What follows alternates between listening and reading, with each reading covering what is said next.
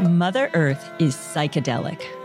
Her body is covered with psychoactive, sacred medicine. Can psychedelics help us become more conscious and loving parents, partners, lovers, and leaders?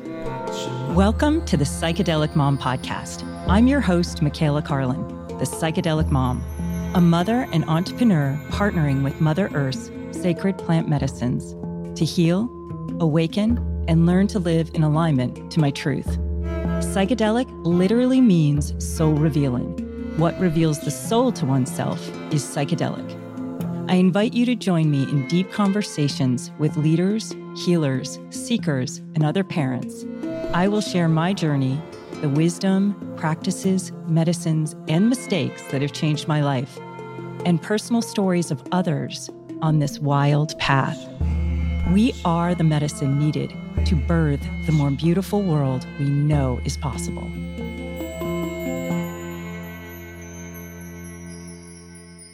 Welcome to today's episode of the Psychedelic Mom Podcast. I'm so excited to be here today with Dr. Gül Dölen. She earned her MD and PhD from Brown University, which is right from my hometown, Rhode Island, and the Massachusetts Institute of Technology, MIT, and completed postdoctoral training in the Department of Psychiatry at Stanford University.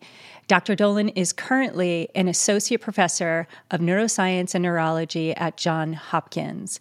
And you have some amazing studies that you have done. One of the studies that we're going to talk about today came out of your lab in 2018, and it was, as we said earlier, you have turned octopus into psychonauts and rave partiers in a way. You used MDMA to study whether it would have the same effects as it does on humans. And the other thing that we really want to get into today is this current research that you're doing. And this really talks about kind of opening up, I think, the brain to learn more. The parts of the brain that we thought were shut down and only had a certain period to learn, maybe open up more, but you'll explain this all to us. So welcome here today. Thank you so much for having me. It's a real pleasure. Yeah, it's good to see you. So what in the world made you decide to serve an octopus MDMA? I study social behaviors. My whole lab studies social behaviors, and a lot of species are social. And octopuses are sort of notoriously asocial. So whatever you might have learned from my octopus teacher, which is mostly a beautiful fiction, octopuses are not social animals. If you put them in another tank with another animal, they will viciously attack and most of the time kill each other. And so they're asocial most of their lives, but during these brief periods of reproduction, some species will become sort of temporarily, they will release that asociality, right? And so they'll accept a mate and for about 2 minutes be okay with having another animal nearby, and then they'll go right back to being asocial and attack mode. And so, you know, in principle, it seemed possible that, you know, they may have the brain circuitry that enables them to be social, but that outside of the reproductive period, that circuit gets turned off or turned down, and that probably has some evolutionary reason why that's adaptive for those animals. But the bigger question really was, look, octopuses are separated from us by 650 million years of evolution. I mean, just to give some perspective on how long that is, in the time period between when we had a common ancestor with octopuses, dinosaurs have come and gone, right? We're more closely related to a starfish than we are to an octopus, right? They are really, really different from us. Their brains look nothing like our brains. And so the question was, given that difference in their brain anatomy, what would the effect of this drug, which is totally synthetic, it's not something that they're encountering in their environment, have the same effect as it does in humans and mice? And it did. So when we gave MDMA to the octopuses, and it's octopuses, not octopi, because it comes from Greek, not Latin. And so I feel the need to say that because, you know, there's a lot of people think I'm just messing it up over and over and over again. Yeah, so the octopuses, before they had the MDMA, they spent almost no time in the chamber that contained the other octopus. But after MDMA, they spent significantly more time in the chamber that had the other octopus in it. And so it wasn't just the amount of time, you know, anecdotally, we also observed that they were changing their body position and were just much more sort of relaxed and spending time in that chamber, and their body posture suggested that they were comfortable being there rather than the way that they are when they're not on MDMA, where they might explore the other chamber, but they're, you know, sort of very tense and just probing very quickly and then coming right back. And so, you know, really the body posture and everything else suggested that, in fact, just like in mice, just like in humans, this drug had this same prosocial property in octopuses. And what that really, the profound implication of that result is that probably many of you have seen, you know, on television commercials, on news reports, on the internet, you know, somebody will give a drug or do some manipulation to a human, and then they'll show you a picture of the fMRI and a side view of the brain, and there'll be a little blob that's lit up, and they'll say, see, that's where LSD is working, or that's where Tetris is working, or that's where the main problem in name condition disease X, right? And that kind of what I call blobology, you know, really relies on the fact that we're making inferences about function based purely on anatomical evidence. And what the octopus experiment told us is that anatomy is maybe not as informative as we thought it was, because an octopus doesn't have a default mode network. It doesn't have a nucleus accumbens. It doesn't have an amygdala. So all of the brain regions that people have pointed to and said, these are the ones that are important for MDMA and psychedelic drugs functions, don't even exist in an octopus. And yet they're able to have the same behavioral response, which suggests that the mechanism is really sort of at a deeper molecular level, and that those brain regions are just one instantiation of how those molecules get those behavioral jobs done. Whoa, that actually is blowing my mind a little bit. Steph and I just interviewed Zeus Tipido, who spoke about how psychedelics, what happens in the visual cortex, right? And how all of this was happening in the visual cortex and all these parts of the brain. And then you're saying basically that all that we've known and all that science has been pointing to in, oh, it's touching these receptors and turning off this and turning on that in the brain is different than what we thought. I think the receptors still matter, right? So MDMA is able to do this in an octopus, we think, because the thing that MDMA binds to, the serotonin transporter, is molecularly, genetically conserved in the genome of an octopus, right? So the place that MDMA binds to is the same, and it's similar enough in terms of molecular architecture that it recognizes it. What I'm saying is that the types of sort of brain imaging studies that people are putting so much inferential weight to really aren't as meaningful as we think they are, right? So yes, it's the way that human brains are doing it. They seem to be activating those visual cortical areas. And just to be clear, you know, what Zeus is looking at is the acute effects, and he's making inferences about anatomy from a pretty low resolution technique, which is fMRI imaging. Unfortunately, in humans, that's the best you can do, but it's, you know, compared to what we can do in a mouse, it's like super slow resolution. You know, you're looking at hundreds of thousands of neurons in each single voxel, whereas, you know, in a mouse brain with whole cell patch clamp recording, we can look at a single channel if we wanted to on a single neuron, right? So the resolution, the speed is much higher. But even then, even in mouse studies, when we do things like circuit mapping and we say, oh, okay, the nucleus accumbens is receiving, you know, oxytocin neurons from the hypothalamus, and when MDMA binds to the serotonin transporter, it causes those oxytocin neurons to release. That kind of circuit mapping that we're doing, essentially we're doing kind of a similar philosophical exercise in terms of saying the function is related to this particular arrangement anatomically of this circuit. But what the octopus is telling us is that that anatomical arrangement is just an accident of evolutionary history, that if you have the molecules, it doesn't matter if you have a visual cortex or if you have an amygdala or if you don't have those things and instead you have a optic lobe and a vertical lobe. I mean, another example of this in the octopus is that when humans metabolize MDMA, the liver breaks it down and it makes these byproducts. And one of the byproducts that it makes is also metabolically active. So if you take MDMA on day one, on day two, if you take a much lower dose of MDMA, you'll still get a much bigger response, similar to like the full dose, because that metabolite, that the breakdown product of MDMA, is still active. And so that dose response is called the supralinear dose response curve. And it happens because the liver, of the mechanics of the way that the liver is breaking down using an enzyme called cytochrome P450 to break down MDMA. Well, it turns out an octopus doesn't have a liver. It just doesn't have a liver. Instead, it has these cells that are called hepatopancreatic cells, which also make this enzyme cytochrome P450. And anecdotally, we have some evidence that just like in humans, just like in mice, the MDMA dose response is supralinear because the molecule is there even though there's no liver. So it's kind of the same idea.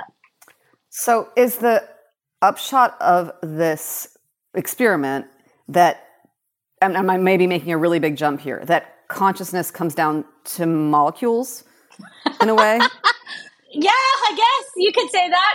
I basically, what I would say is that, you know, when I first started working in this field, there was a lot of push that we can't study the really interesting parts of psychedelics like consciousness in an animal because what does an animal seeing God even look like, right? And that's why so many of the people, so many of the early studies of psychedelics have focused so heavily on things like fMRI imaging, even though as a community, we know that that technique has major limitations. It's really hard to interpret fMRI imaging because in a single voxel, you could have inhibitory inputs, you could have excitatory inputs, they could be doing opposite things and it would look like you were getting no response. You know, it doesn't have the resolution to tell you really much of anything in terms of what's happening at the level of neurons. In fact, it's not even measuring neuronal activity, it's measuring blood flow, right? And we're inferring neuronal activity based on blood flow, but it's not the neuronal activity itself, right? So despite the fact that it has major limitations, people were doing it because they were like, well, we want to study the interesting questions. And, you know, you can only ask the interesting questions in humans. And I think what the octopus experiment really challenged is that notion that we couldn't understand what's going on with these interesting big questions about psychedelics and consciousness by studying the effects in animals, because it's really challenging those inferences we're making about anatomy equals function. So what did that do for you? Just in the sense of like you went into this studying it. I know that you were kind of a renegade when it came to, well, not only serving an octopus MDMA, but creating your own degree pathway in college. And I know at some point you were interested in philosophy and consciousness. And now we're just bringing up consciousness here and animals and the octopus. Did doing this experiment change some vital perspective that you had or some historical idea that you had about life, about consciousness, about anatomy?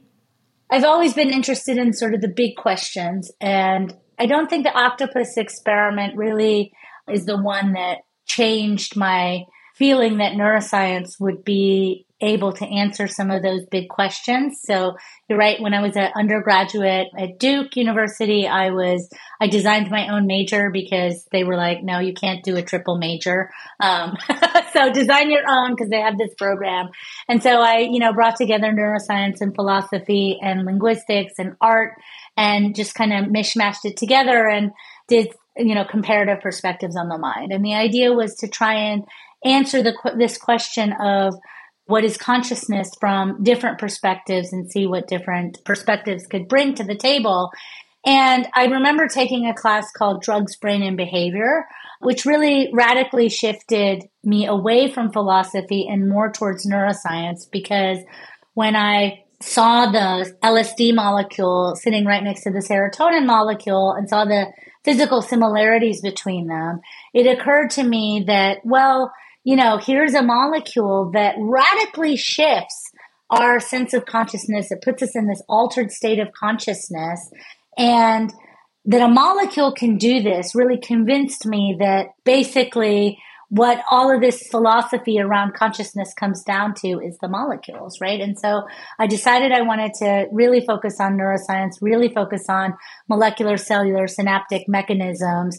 But at the time, so this was around 1996, 97, when I was trying to make my decision about what to do next, you know, psychedelics was still kind of a taboo thing. You know, it wasn't what serious people did in their research. You know, a lot of neuroscientists were interested in psychedelics, but, you know, kind of talked about it in back rooms, and it's not like openly discussed as like what we all wish we were studying, right? And so I kind of backburnered it, and I didn't really think about it seriously again until much later, when, you know, MAPS actually approached us and said, would you guys be interested in studying psychedelics in the context of autism? And we started the conversation there.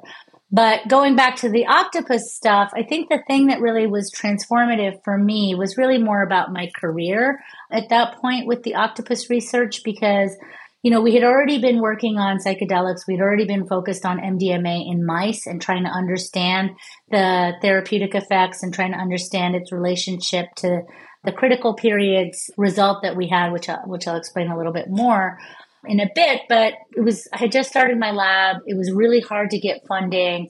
Funding a lab, a research lab, you know, it's expensive, and you just have to write literally dozens of grants. And the kinds of grants I was writing, I just kept getting rejected and rejected and rejected. And they would tell me things like, this will never work, or this is too crazy of an idea. And even when I was writing what I considered to be the most conservative grant I could think of, they were like, no way that'll work, right? And it wasn't until the papers were published that they would be like, okay, well, maybe it'll work, right? So, like, I was having to, I really couldn't get it conservative enough, and I was struggling and feeling demoralized and feeling like, wow, this is what I gave up.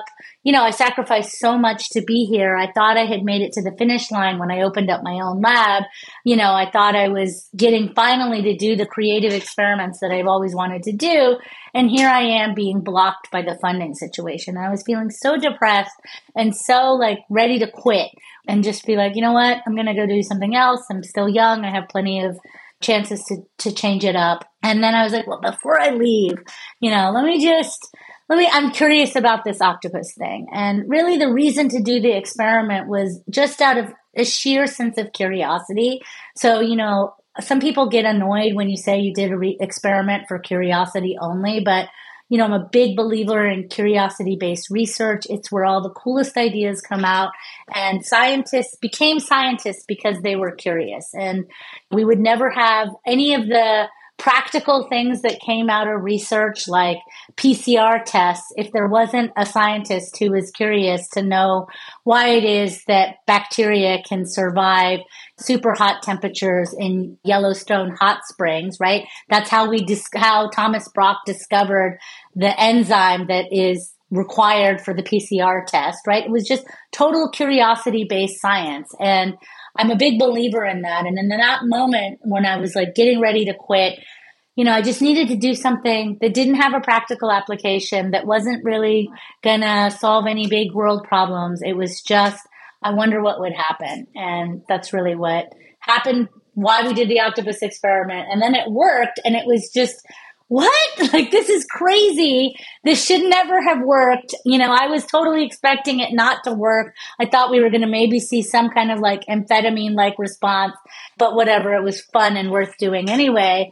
And then it worked. And that's when it really sort of dawned on me that, gosh, all of this overemphasis on circuit mapping, all of this overemphasis on mapping of the neural connections between two different brain regions, all of this focus on brain imaging is really kind of leading us to a false sense of feeling like we understand when really we don't. How did the, I don't know if the right way to ask is to ask first, how did the critical period studies come about, or was it the search for the master key, and which eventually it seems you found? And I mean, diving into your world, there's a long history that I probably don't have the time and the brain width to understand totally, but I know this has been something that scientists have been thinking about for a really long time, and you seem to have found it. Yeah, so the concept of a critical period is actually pretty old. So it was first described by Konrad Lorenz in 1935. And the first critical period that was ever described was a social critical period. It was actually, since we're on psychedelic moms, it was about bonding to your mom. And it was snow geese right after they hatch. So within 48 hours of hatching, they will form a lasting attachment, typically to their mom. And if the mom is not around, if it's, another flying object or a kooky scientist, they'll form that attachment to that other thing that's moving around in their immediate vicinity. So crazy. Is that where that book, Are You My Mother, came from? Probably. I don't know that book, but yeah. Yeah, I thought the same thing. I'm like, oh, that's that book. I think it is. Some abandoned animal goes up to everything after and thinks it's its mother. Oh, maybe. Okay. Yeah. So this was discovered in 1935. And after that 48 hours is over, they won't form that attachment, right? So, after hatching, 48 hours passes and you would show the little snow geese another moving object, they won't form that attachment. And so that little window of time, that 48 hours right after hatching, where they're really, really sensitive to their environment and they can learn these lifelong attachments, Konrad Lorenz called that the critical period, okay? And it's turned out that since he made that discovery, there are lots of critical periods. So there's critical periods for attaching to your mom. There's a critical period for defining the balance of the inputs from your right eye versus your left eye. There's critical periods for touch. There's critical periods for learning languages. There's critical periods for riding your bike. And, there are probably dozens of other critical periods that we haven't discovered yet that are coming, right? And so when I started my lab, we had this intuition that there must also be a critical period for forming attachments to your social group. So creating the hierarchies, creating the social group that you belong to. And we thought that because from the human literature, there was a lot of evidence to suggest that, teenagers are more susceptible to peer pressure, that adults don't value social interactions at the same level or to the same extent that juveniles do, and that when you get older, it's really hard to go back and learn a new culture. So, for example, when I go to Japan, I always feel a little bit like a fish out of water. I feel like I'm constantly being rude and offending people with my, handing credit cards over with one hand instead of two. All these kinds of little rules that people who grew up in Japan understand intuitively, and I don't even know are possibly wrong, right? And so because of all of those things, we thought there must be a critical period for this kind of peer-to-peer social reward learning. And so my brilliant postdoc, Roman Nardu, really did a Herculean experiment. I mean, he did this in 900 animals, 400 females and 500 males, and looked across 15 different ages and just characterized the animal's ability to learn from their social environment across development. And when he did that crazy hard experiment, what he found is just like other critical periods for vision and for touch and for language and for imprinting behavior, that social reward learning had this critical period. And this was exciting because just by itself, that there is such a critical period could give us insights about why it's so much harder to cure PTSD if you were injured, if your trauma happened when you were a child versus when you were an adult, or why it's so much easier to become addicted to drugs because of peer pressure when you're young, right? And so it had implications already just by itself. But because, we were curious and we wanted to really drive home the point that this was similar to other critical periods, we wanted to see if we could reopen this critical period. And just to kind of back up for a second, neuroscientists have known for almost since it was first described, this critical period idea, that being able to reopen critical periods was going to be hugely important for almost all of neuropsychiatric disease, and that the reason that we're so terrible at curing diseases of the brain is because by the time we get around to intervening, the relevant critical period has closed. Okay. And so when I was a graduate student, the lab I worked in at MIT was a critical period lab, and we studied the visual critical period. And we had this war going on with another lab at Harvard, because the Harvard lab was saying, yes, there's going to be a master key for unlocking critical periods. And we were like, anything that could do that to the brain is going to essentially cause amnesia, it's going to cause seizure, it's going to cause the brain to kind of fall apart structurally because of what we know are the mechanisms that constrain critical periods and close them down in the first place. So I was dead set against it. I was like, no way is there going to be a master key, right? And if there was, it would be very dangerous. And so nevertheless, I thought, well, you know, maybe MDMA, which is the psychedelic drug that has this incredibly pro-social effect in humans, and as it turns out, octopuses and mice as well. Maybe this is something special, and that because of this pro-social property that it has, we can use it to reopen this social critical period. And so we did that experiment. And when we finished that paper, which was published in 2019 in Nature, at the end of that paper, we were like, okay, done. We figured it out. MDMA reopens the social critical period. And it's all because MDMA is social, and it's all about the social. And this has a lot of properties that are similar to the way that the clinical trials that the Midhoffers were doing and MAPS was sponsoring around MDMA-assisted psychotherapy for PTSD. And this was all about the social therapeutic alliance that we were restoring with this ability to reopen the critical period with MDMA. And so at the end of that story, we thought we had figured it out and that it was really about MDMA's pro-social effects, but we were wrong. So we were wrong because in the next paper that also Roman was the first author on, the next experiment that he did is to say, okay, is it the case that other psychedelic drugs that are not pro-social in this way, are they able to reopen this critical period? And I was certain that they were not going to open, right? Because I was like, nobody's doing a 60-person cuddle puddle on LSD. It's just not going to work, right? And like, even though there were some other stories about, you know, how it makes you open-minded and open to connectedness with the whole world, I was like, you know, phenomenologically, that's very different from this sort of intense pro-social feeling people describe on MDMA. But I was wrong. And not only did LSD do it, ketamine did it, psilocybin did it, ibogaine did it. And so independent of whether or not it has this pro-social quality, all of the psychedelics are reopening this critical period. And that was, I think, our first clue that they were the master key that we've been looking for all this time. Woohoo! Okay, yeah, wild. Okay, this psychedelics, the master key for opening up this critical period. Now, was this only for social, or is it expanded into like just opening up the critical period for really learning many new things? So right now, like what's published and what we know for sure is that the psychedelics, all of them that we tested, reopened the social critical period.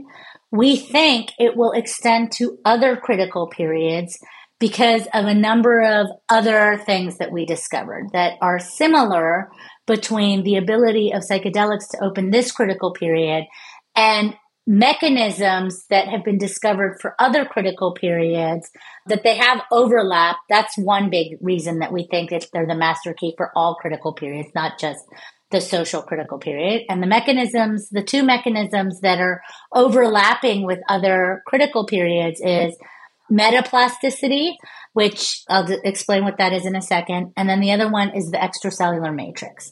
Okay, so both of those things are impacted by psychedelics in exactly the same way that we would predict based on what we know about metaplasticity and extracellular matrix for, say, the ocular dominance critical period or the, somatosensory critical period. So the mechanistic overlap is one of the things that we think supports the view that they are the master key. This is so exciting. Like, this is really exciting science. Yeah, it's cool. It's really cool. And I mean, honestly, when we first came up with the extracellular matrix idea, I was like, oh no, I can make do with the metaplasticity, because in my circles, my PhD advisor actually is the person who first coined the term metaplasticity, and people get that. People understand that. A lot of people like it as like the mechanism for critical period closure, but the synaptic physiologists don't like extracellular matrix as much. And so I was like, oh. I've actually never heard the term. So could you describe? I've never heard that. Break it down for us. So break it down. All right. So when two neurons communicate with each other, there's a presynaptic side and a postsynaptic side. And the presynaptic releases neurotransmitter, and the postsynaptic side sees that neurotransmitter and, responds to it. It can respond to it by changing how strongly it responds to it. And it can also respond to it by changing the composition of the receptors in that postsynaptic cell that are enabling it to learn better the next time there's an input like that, right? And so that change, especially over development, right? So a baby neuron is like a sponge. It can learn everything. And that's because it has receptors in the postsynaptic cell and in the presynaptic cell that are really receptive to, really sensitive to those neural signals, and really good at transferring that signal into cellular programs that encode it as a memory, okay? And so as the neurons mature, that ability to induce plasticity, induce those cellular changes, that goes away. And that's called metaplasticity. So that metaplasticity is the first thing that changes at the molecular cellular level to close critical periods. The other thing that happens is that as the brain gets older, the inputs to those cells, there are a lot more inhibitory inputs that start coming in, and they mature and they sort of clamp down the excitability of the whole system. And that's called EI balance. And that's another mechanism that people have really focused on for closing critical periods. And then the third mechanism that people have identified as a mechanism for constraining your ability to learn, closing critical periods, has been maturation of the extracellular matrix. And so between those two synapses, there's a bunch of proteins and sugars and collagen-like molecules that are essentially stabilizing and organizing the connections between those two synapses. And that extracellular matrix, you can think of it sort of as the grout between the tiles, right? And so if you wanted to really get your beautiful pattern set into place, your memory set into place, you put in the grout and then it's stabilized, it's set, it's crystallized, it's not moving around again, okay? And that's what the extracellular matrix is. It's that last step. And so what we found with the psychedelics is molecular evidence that one of the things that the psychedelics seem to be doing is breaking apart that extracellular matrix, so breaking that grout out, and that removing of the grout is enabling those tiles or those synaptic weights or those synaptic plasticity to get rearranged and to form new patterns. And that new pattern of activity is the revised memory around, let's say, the trauma or, whatever it is that you wanted to change during that learning that's restored, that ability to learn that's restored by the psychedelics.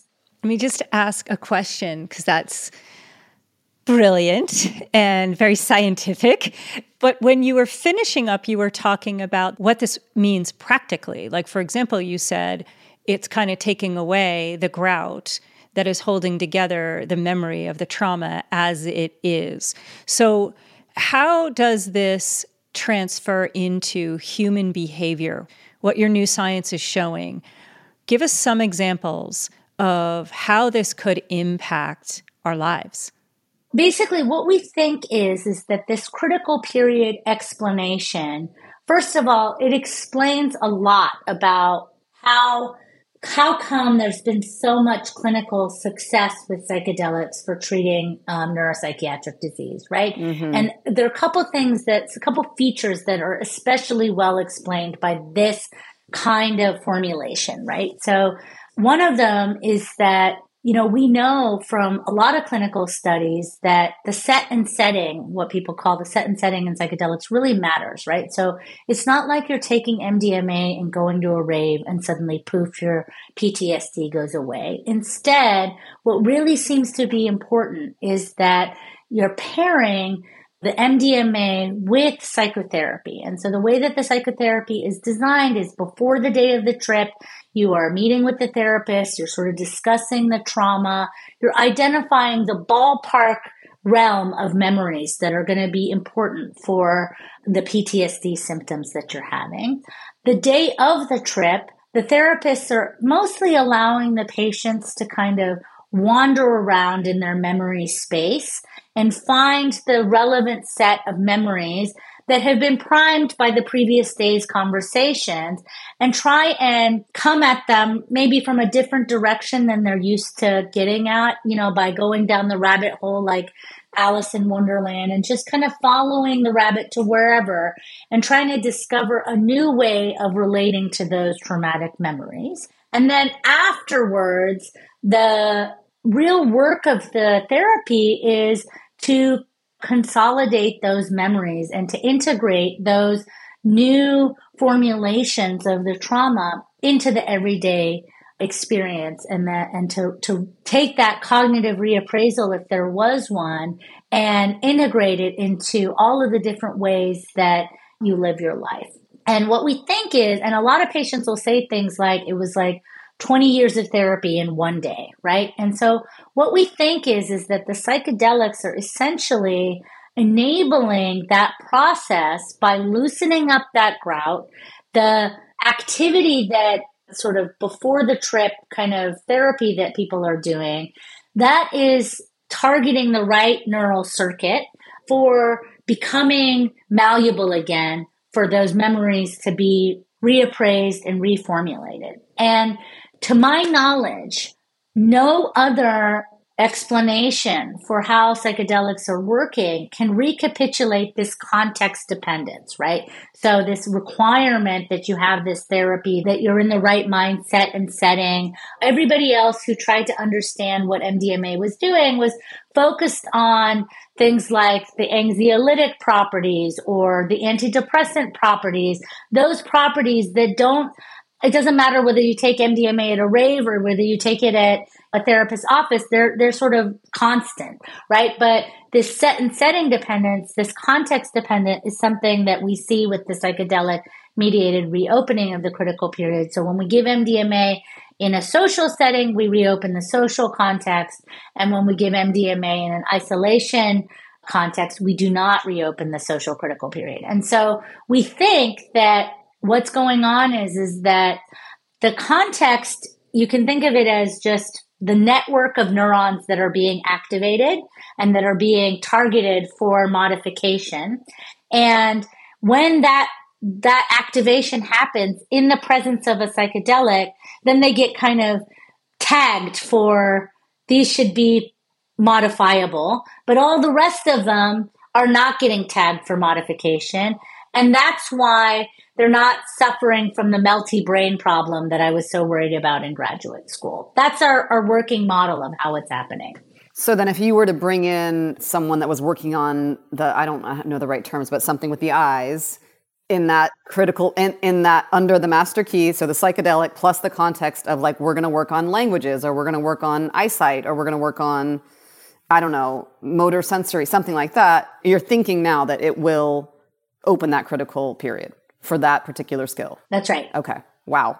Stephanie, that's exactly our next experiment. We are in the process of testing the idea that all we have to do to change which critical period gets open is change the context. So if we want to open the social critical period and help people with PTSD, which is kind of typically a social type of injury, And then we give the psychedelic in a social context. But if we want, and we give inner-directed and eye masks and focused on psychotherapy.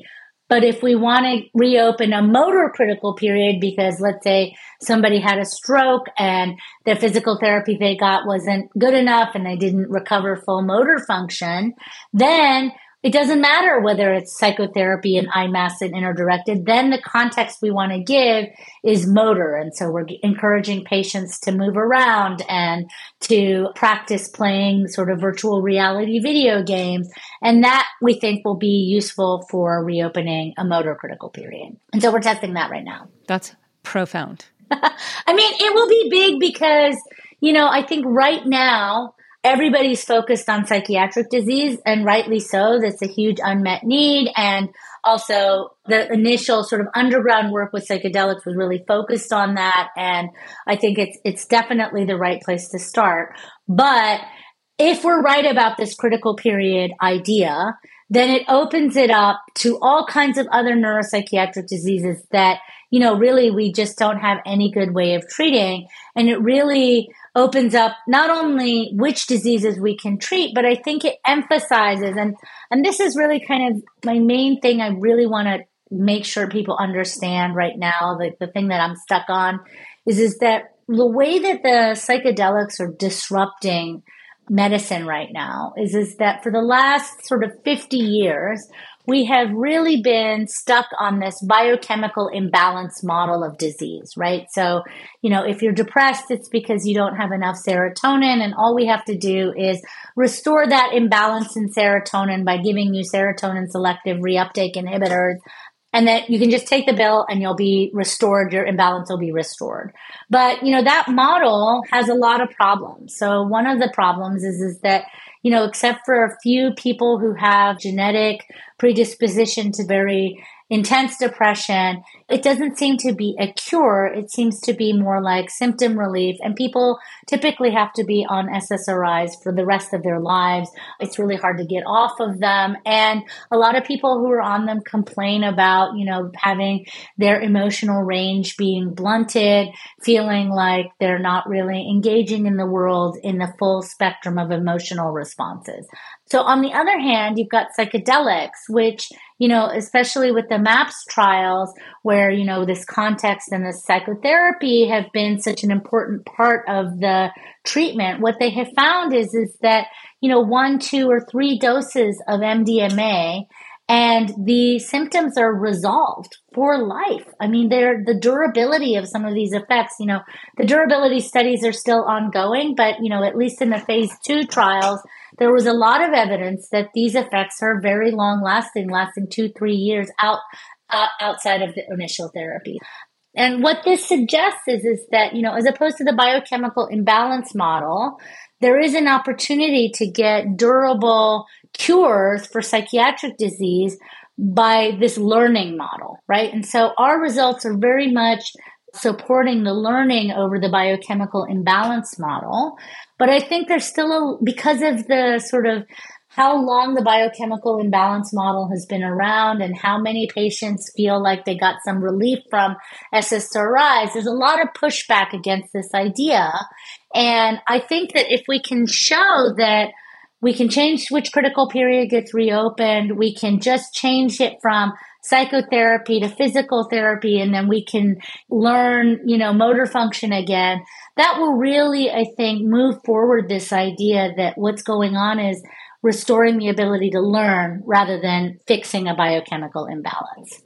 Do you have a theory as to why there are, and maybe this is really obvious, but as to why there are chemicals in the nature, in the natural world, that reopen the critical periods of learning in human brains? I don't know, if you study evolution, maybe you have a idea as to why this happens.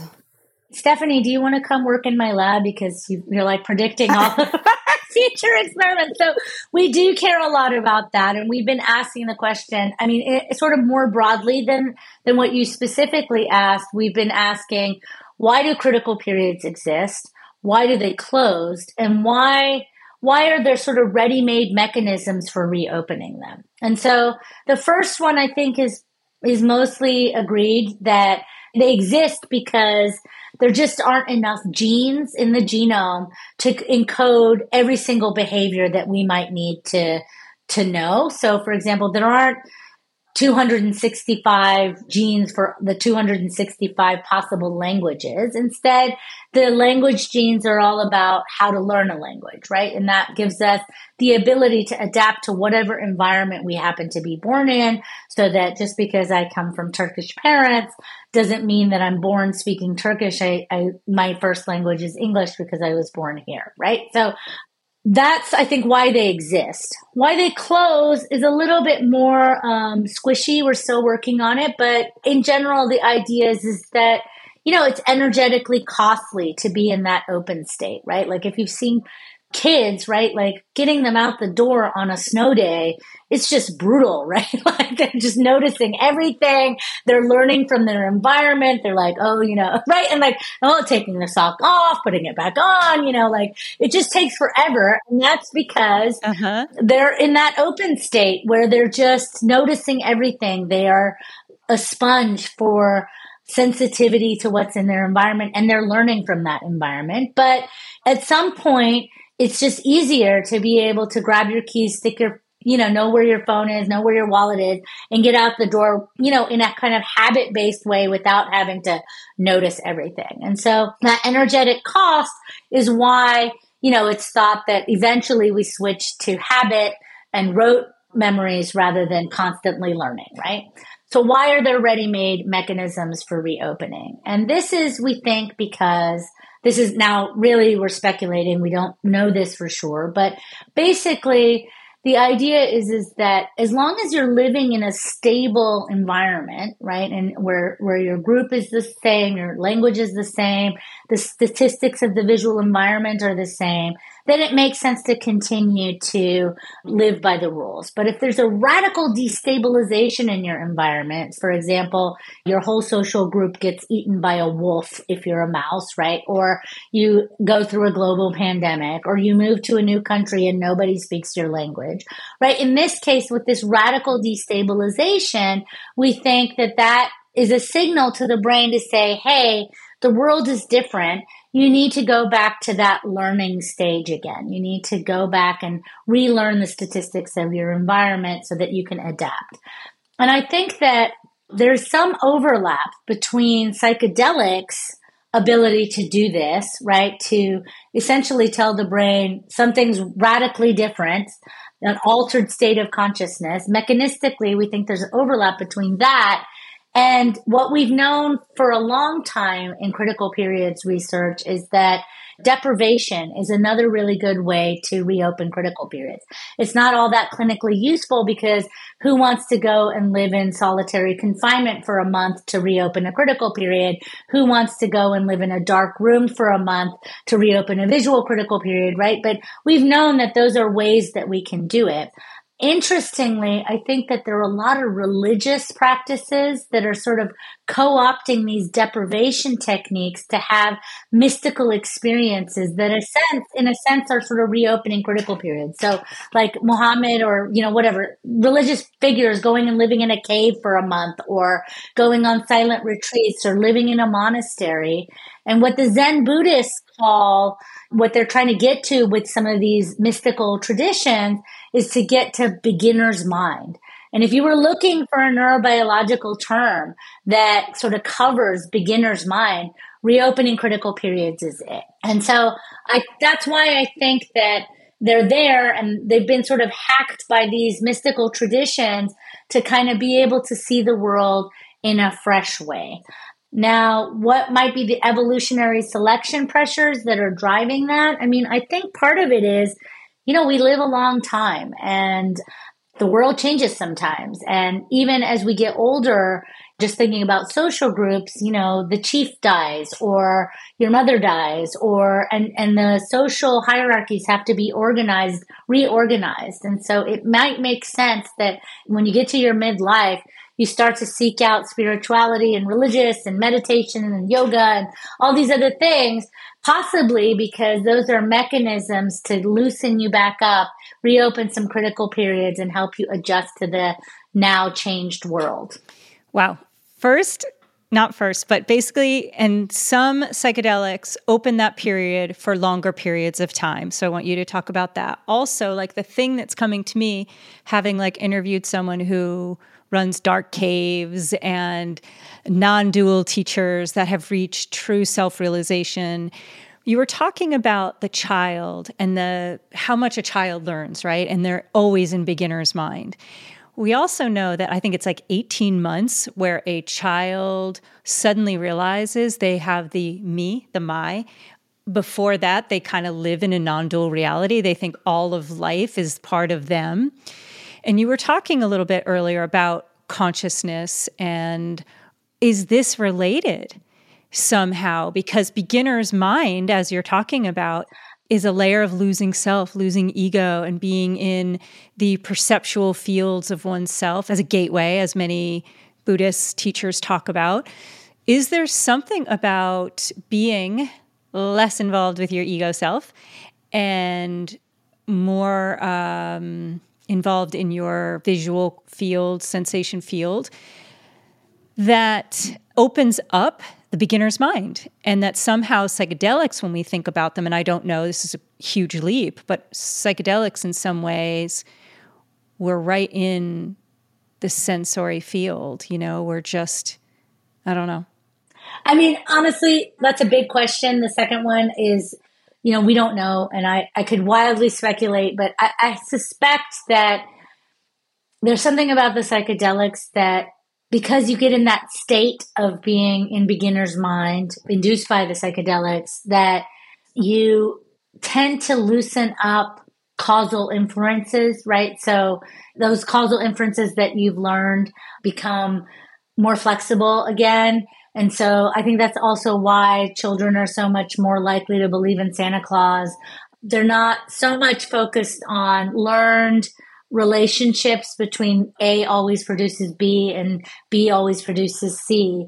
And that flexibility enables them to kind of return to that state of loose associations between things. Now, in terms of the development of theory of mind and self-other recognition, I feel like that's a separate developmental process that is also interesting and possibly subject to a critical period. And honestly, I'm not the right person for that. I think, you know, Alison Gopnik has done some really cool work on child development and the ways that children learn and, you know, the sort of causal inferences that they make relating to self versus other. And, you know, I'm sure she has some brilliant ideas about how that relates to psychedelics, but I don't know. And I haven't really done any research on that. The easier question is the duration, which I can certainly speak to.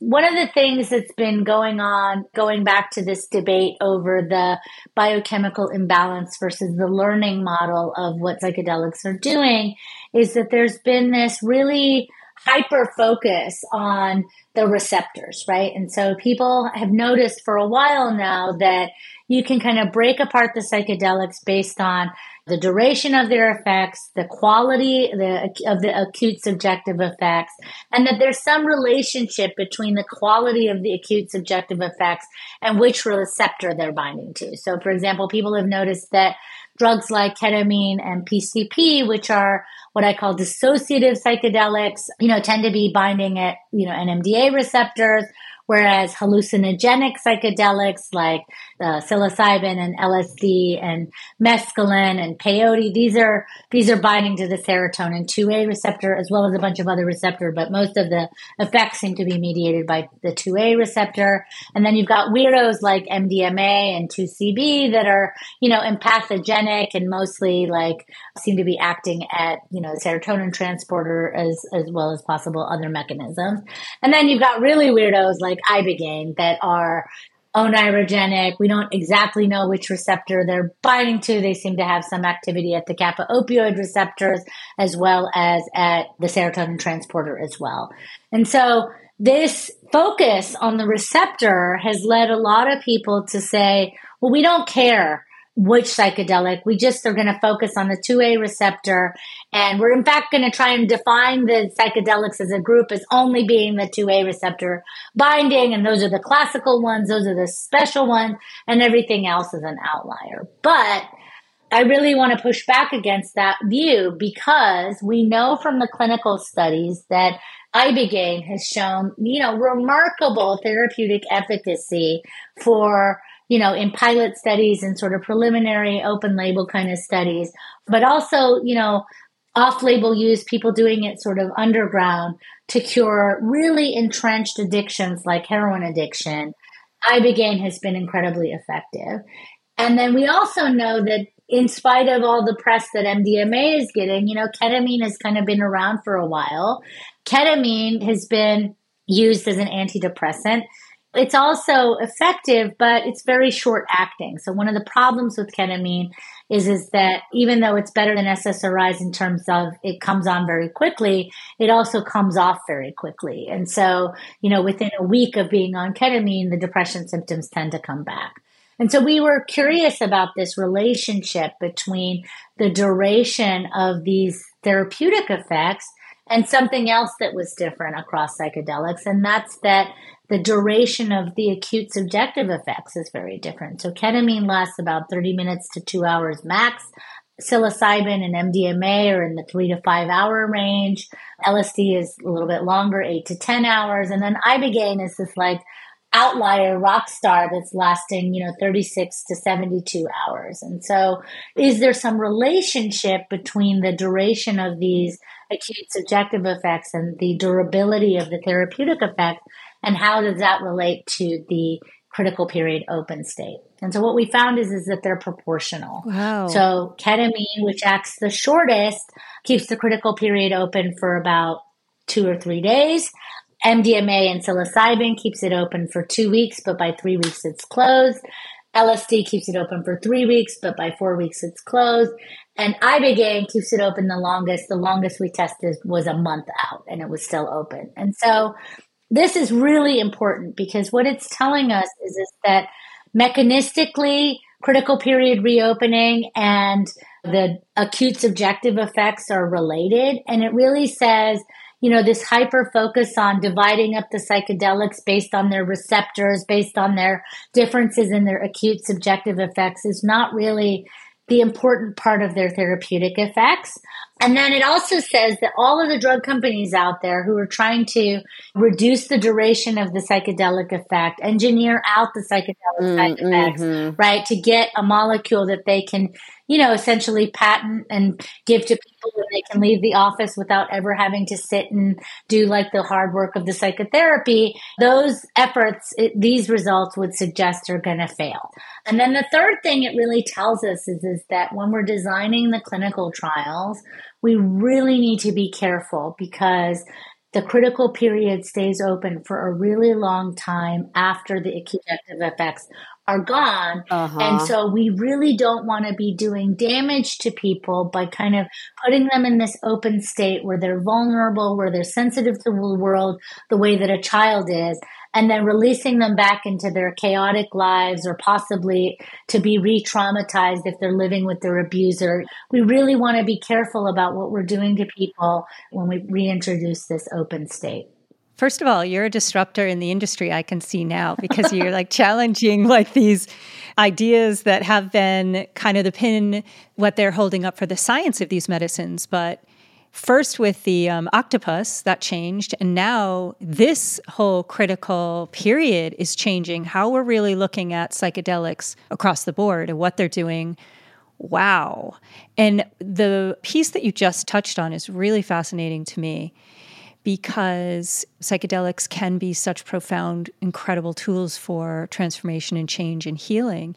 And yet without that piece that you're just discovering, that there is this window for ibogaine a month, for some of the others shorter, that someone is really susceptible to the information coming in, what happens to them in that time period, what their thinking patterns are in that time period. You're almost rewiring in a way that you might not be aware of, not knowing that there's a critical period to be very sensitive and very careful in. Yeah, I think that This is going to change the way that we do informed consent for these therapies. I think we're going to have to put in safeguarding rules that we're going to learn from actually the pediatricians, right? Because, you know, I do think it's important that we recognize that these drugs are very powerful and that they're profoundly changing you in ways that you might not have conscious awareness of, but that might really affect the way that you can be influenced, right? I mean, I think the best example of this is Charles Manson, right? Like, he essentially took a bunch of hippies off the hate and he gave them a bunch of LSD and indoctrinated them into his family and convinced them that he was, you know, some sort of messiah and that they would be doing, you know, the world a service if they participated in what he was calling helter skelter. And he took these hippies and turned them into murderers and just by giving them lots and lots of LSD. And so, you know, I do think that there's a lot of enthusiasm for these drugs, but we should also be respectful of how powerful they are and what kind of damage we could potentially be doing, you know, if they get in the wrong hands. Yeah, you're touching there on some really important things, because I think he was also, maybe MK Ultra was doing studies with psychedelics at the time. There's some evidence that Charlie Manson was part of that.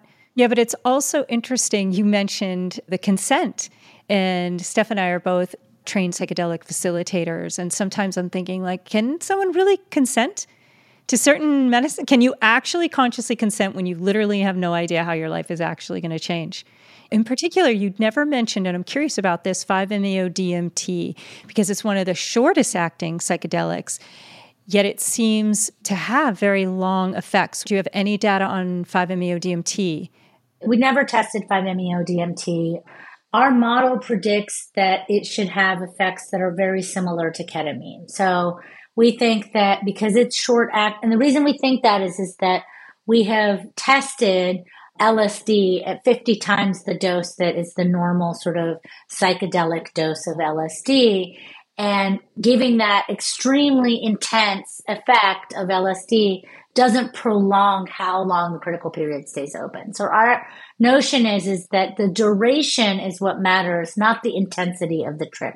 You have to be in that sort of psychedelic range, okay, but short-acting ones, I think, are going to put you in only open it for the critical period for a short time. If you want, like, DMT, and like, we could test this, right? We could look at inhaled DMT versus DMT as ayahuasca, right? And then the prediction would be, as ayahuasca, because the trip lasts for 8 to 10 hours, then it would open for a really long time. And I think that would be a very clever experiment to really nail home the idea that it's not about the receptor binding. It's about how long you're in that state. And just to give sort of a metaphor for how I think that's happening mechanistically is that, imagine that you're on a Zoom call and the screen flickers. Probably not going to go home and reset the Wi-Fi after a couple of flickers. But if the screen freezes for 5 minutes, then you're going to probably start with resetting your program, your Zoom program. You're going to log off and come back on. If that doesn't work, if you're still freezing, if you're freezing for like 10 minutes, then you're going to go reset the Wi-Fi. And I think that at the cellular level, when a psychedelic sits in its receptor for a really, really long time, it sends a signal to the neuron similar to, your screen is frozen, hit the reset button, dissolve that extracellular matrix, get those baby receptors back in the synapse, and let's reset, right? And so that's why I think the duration matters. Are we eventually going to be using psychedelics for optimization? I interviewed somebody recently who owns an ibogaine clinic, and she mentioned that people are coming now because maybe your work, I'm not sure, but basically that there's a new way of optimizing and of kind of biohacking. Yeah, having it be biohacking. What's your thought on that? I think that's right. I think that will be, especially if this learning idea catches on, right? Like, I think that if we were just pretending that we're going to take these pills and then suddenly we're going to speak Japanese, that would be more in line with the biochemical model, and I think that would be silly. But if we're using them kind of with this idea that they're enabling or restoring our ability to learn. And we're cognizant of the fact that just because you've restored the ability to learn doesn't mean that you don't have to practice, right? Like learning your first language takes 7-8 years before you're fluent and proficient. And, you know, it takes a lot of practice, right? And so just because you're in that open state of the language critical period doesn't mean that you don't have to practice and execute in a lot of times. And so I think that the life hack approach will work well as long as people are sort of working under the understanding that what they're doing is making it easier to learn, but they still have to practice. Wow. This is like answering so many questions about just phenomenologically, like if I'm saying that word right, what I've seen with myself and other people, but not really knowing why it's working the way it's working. But like, yes, it's not just the psychedelic, it's also integration and having a practice and all the other things that Rick Doblin and all of us have been saying. Now I'm understanding why, because it's the window's open, but the input needs to happen for a few weeks afterward or longer to actually change. And it's not neuroplasticity. I've heard you say now. That's actually not the right. Yeah, I'm glad that you brought that up. I do want to just reemphasize, David Olson's a chemist, and he's really coined this phrase, psychoplastogen, and he started a company called Delix, which is essentially trying to engineer out the psychedelic side effects and focused on psychoplastogen property of psychedelics, because he's very much working under the biochemical imbalance model of psychedelics.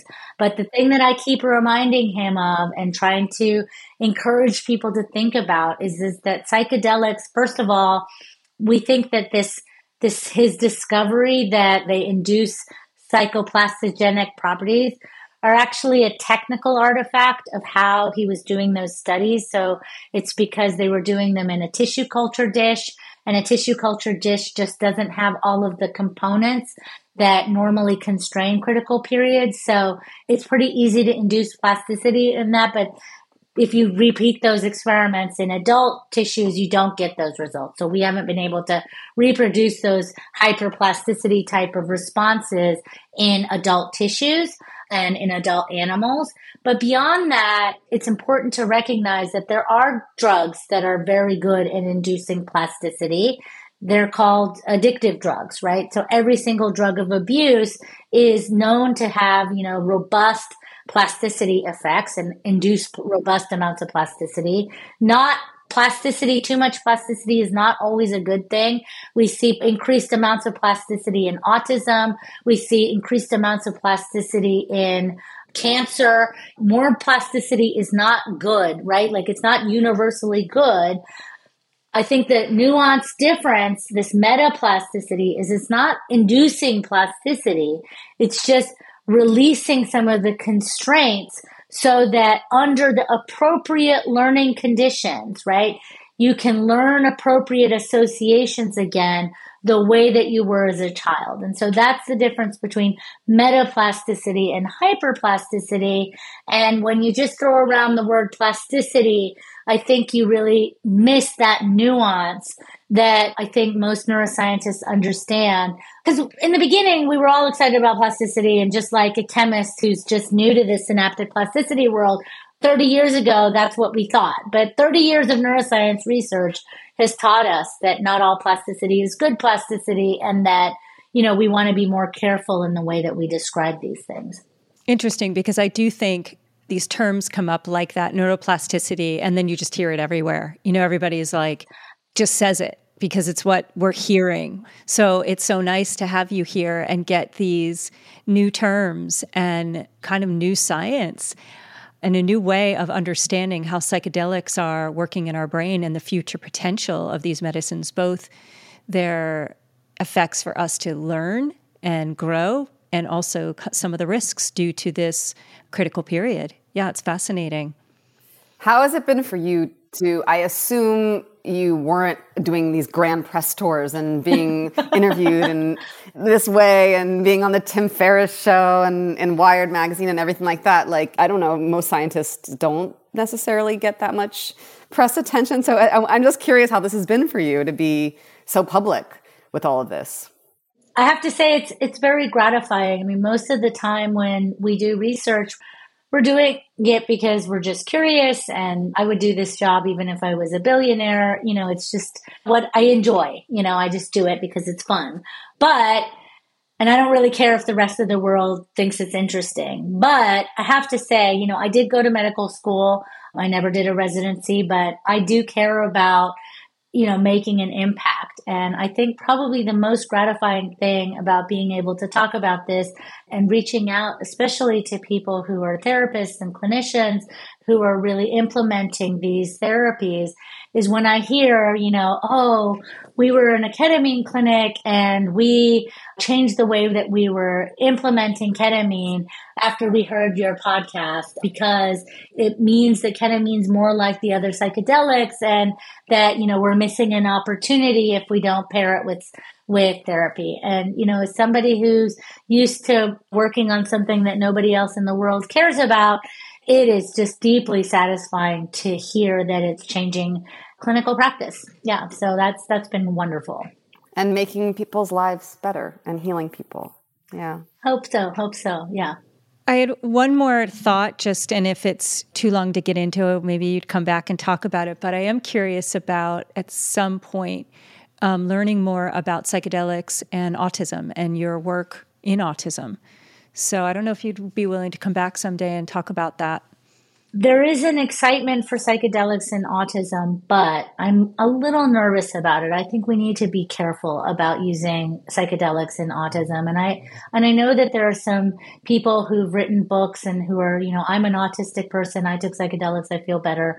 But, you know, the type of autism that I study is the genetic form of autism. It's the first one that was ever described. It's the one that's the most common cause, and it's called Fragile X. And we have some evidence, not just from my work, but other labs as well, that is a disease that is characterized by a failure of critical periods to close properly.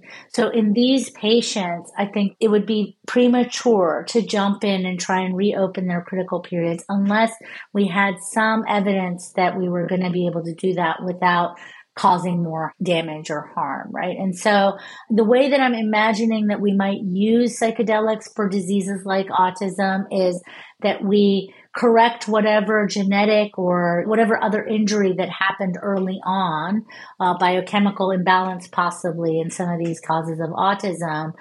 And then because by the time we get around to doing that correction, the social reward learning critical period is closed, if we pair that intervention with a psychedelic and reopen that social critical period, then we might be able to get them to learn from their social environment again on all the ways that they missed during their normal developmental time period when they would have gotten that kind of learning and memory done. But again, I just want to be really, really careful. I don't want to be seen as endorsing the idea that we should be giving psychedelics to people with schizophrenia and autism, which might be related genetically to diseases. And so I want to exercise some restraint and some caution in that. Well, thank you so much for being here. This has been wonderful. Thank you so much for having me. Big, huge work. Yeah, so much fun. So glad to get to be here. And thank you for having me. Thanks for explaining everything and talking us through it, and just for doing the work that you're doing for all of our benefit. Thank you. If you enjoyed today's show and want to help build a more beautiful, conscious, and loving world, please share this content with friends, family, and colleagues. You can follow this show on Apple Podcasts, Spotify, or whatever platform you use, and I'd really appreciate you taking the time to write a review so that others can find these amazing conversations. And if you'd like to see a video version of the show, you can find me on YouTube. Feel free to reach out and connect with me at thepsychedelicmom.com or message me on Instagram at thepsychedelicmom. And remember, you are the medicine.